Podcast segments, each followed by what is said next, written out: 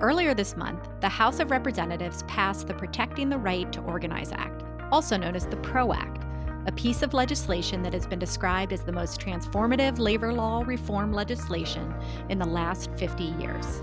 I'm Amy Kotman, and you're listening to Baker Hosts. On today's episode, I'm thrilled to sit down with Peter Fisher, a partner in Baker Hostetler's Labor and Employment Group in Washington, D.C., and Christian White, counsel in Baker Hostetler's Philadelphia office to discuss the PRO Act, legislation that, if passed in its current form, will affect most every employer in the country and reshape the American workplace. Welcome to the show, Peter and Christian. Thanks, Amy. Thanks, Christian. Looking forward to it. Amy, it's great to be here, and it's wonderful to uh, sit down with my friend Peter and discuss the PRO Act. For our listeners who may not be familiar with this legislation, Christian, can you provide a high level summary of what is contained in the PRO Act? Sure, Amy. The the the PRO Act, or as its uh, official name, the Protecting the Right to Organize Act, um, it, it is the most transformative piece of labor law reform legislation that we've seen in decades.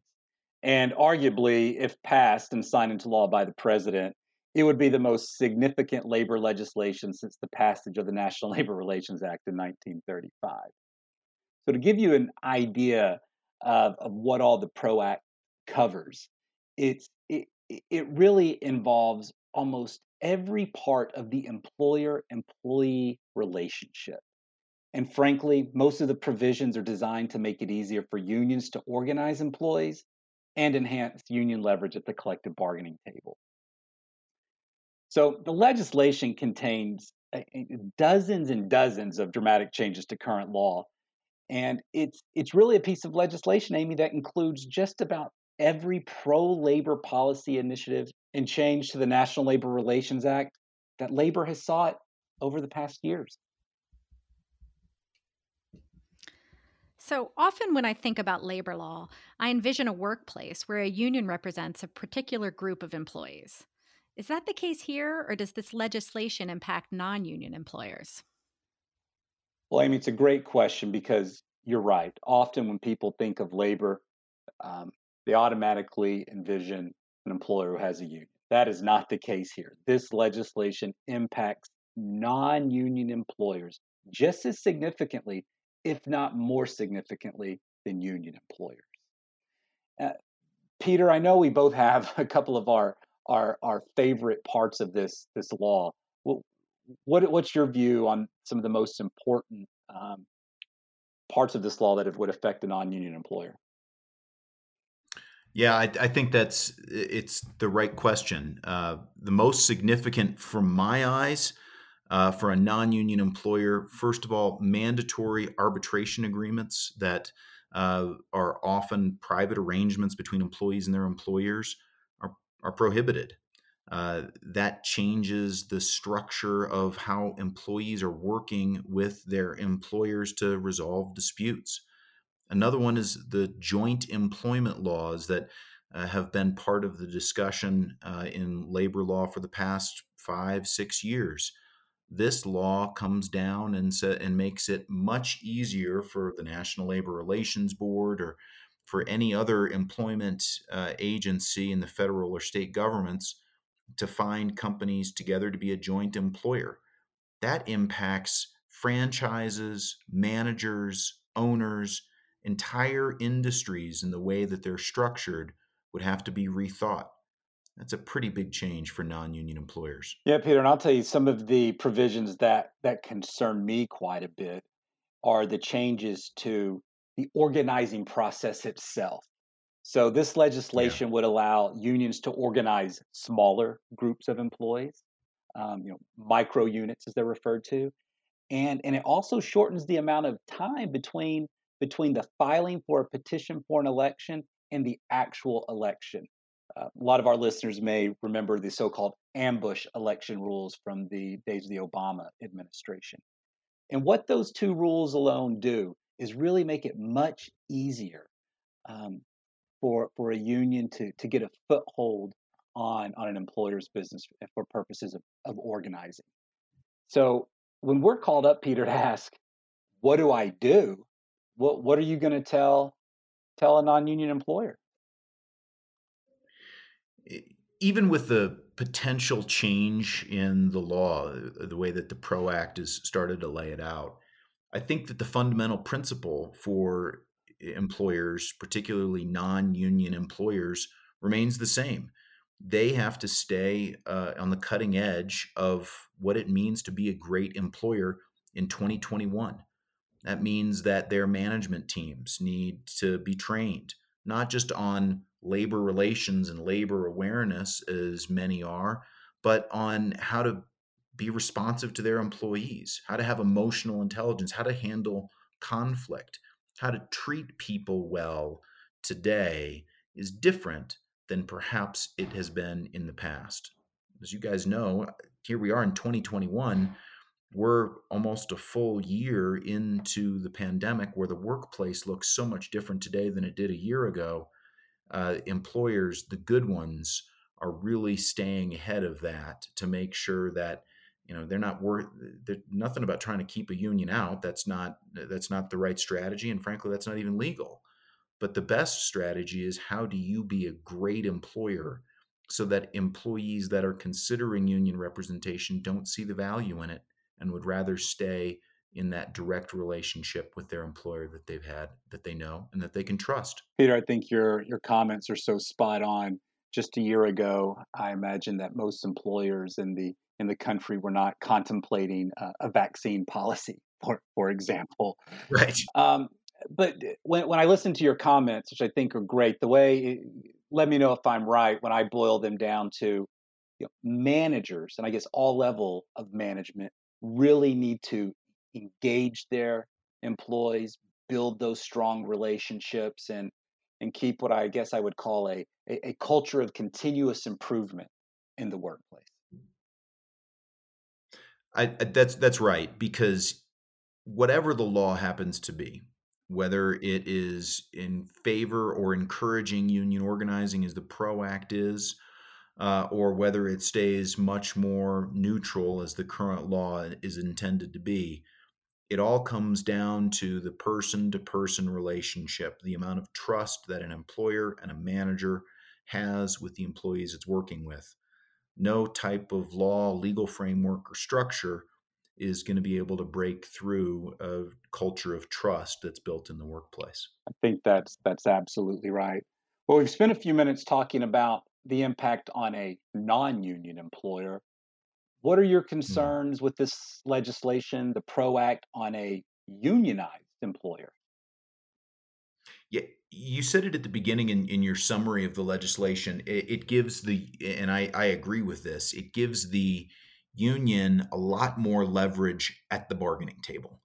Uh, in, in, a couple different ways. My my headlines, obviously, there's a lot to work with for the unions uh, in the PRO Act, but my headlines come first in the the strike. That is the union's ultimate form of leverage is to pull workers out of the facility uh, while they're in the midst of negotiations or there's a problem that's presented. Currently, the law says that striking workers in many circumstances can be replaced and permanently replaced by other workers that want to come in after them. The PRO Act would take away that option for employers that are being faced with a union strike. That significantly turns up the volume on the impact a strike could have. The other point that I see as being a really big deal and having a significant amount of influence for unions is it hamstrings the right to work laws that are currently in place for a majority of the states. That means that unions are going to be able to collect more dues, and those employees that are in right to work states now that don't want to be a member of a union and don't have to pay dues, all of a sudden the PRO Act comes along and says, no matter what, you have to be contributing to the union, even if you don't want to be part of a union. That's a big change and a big moneymaker for, for unions across the United States. I, I agree, and, and I think we, we as as you and I have discussed, there's there's quite a bit to be concerned about in this legislation, and I, I just want to hit on one that concerns me, and and the issue involves a newly organized employer. What this law does is limits the time of negotiations between the employer and the union to 90 days. So, what that means is the parties have 90 days to get a first contract. And if they do not reach agreement on that first contract, the, the issues are submitted to an arbitrator eh, through interest arbitration. And what that means is that an arbitrator, not the parties, but an arbitrator will set the terms and conditions of employment on that business, which could absolutely be devastating. The other issue that comes up is the significant expansion of penalties against employers. Um, so I think this legislation will also bring about a significant increase in litigation because of the um, damages that that a that an employee can now seek. I agree. So, if I may jump in, I know that the House passed the PRO Act on March 9th, and it's now headed to the Senate. And as we know, President Biden has pledged to be the strongest labor president you've ever had. Do you see his administration spending its political capital to push for Senate passage? Christian? Well, I'll jump in. I'll yeah, I'll jump in here, Amy. I I absolutely do uh, believe that the Biden administration will spend some of its political capital. Uh, just last week, the AFL CIO Executive Council, which is comprised of more than 50 representatives of the nation's largest unions, came out strongly in favor of the uh, of the PRO Act. It also um, came out in favor of abolishing the filibuster rule in order to pass the PRO Act. So I, I think that the Biden administration is going to have to um, seriously look at, at using its influence to get, if not all, some of this legislation passed. Yeah, I uh, I agree. I think that you're going to see um, something passed.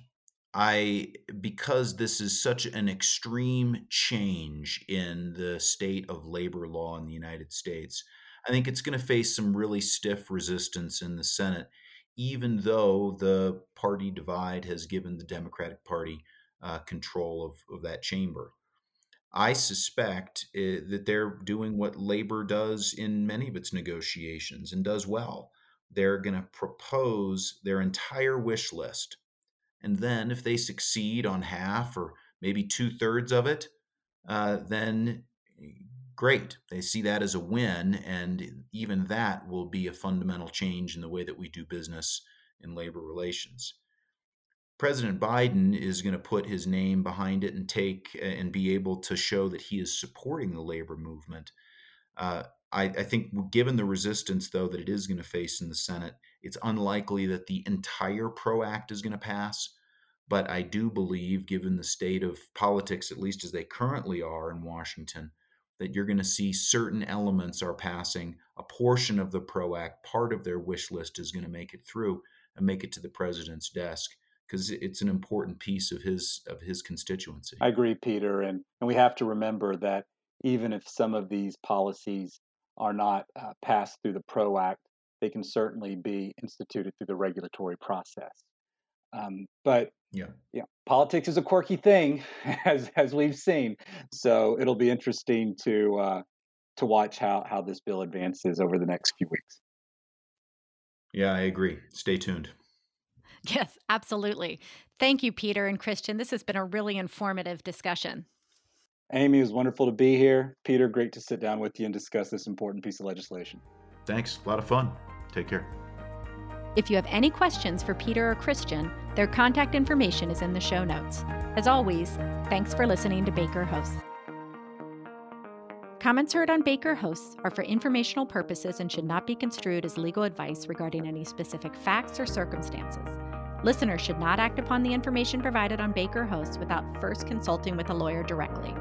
The opinions expressed on Baker Hosts are those of participants appearing on the program and do not necessarily reflect those of the firm. For more information about our practices and experience, please visit bakerlaw.com.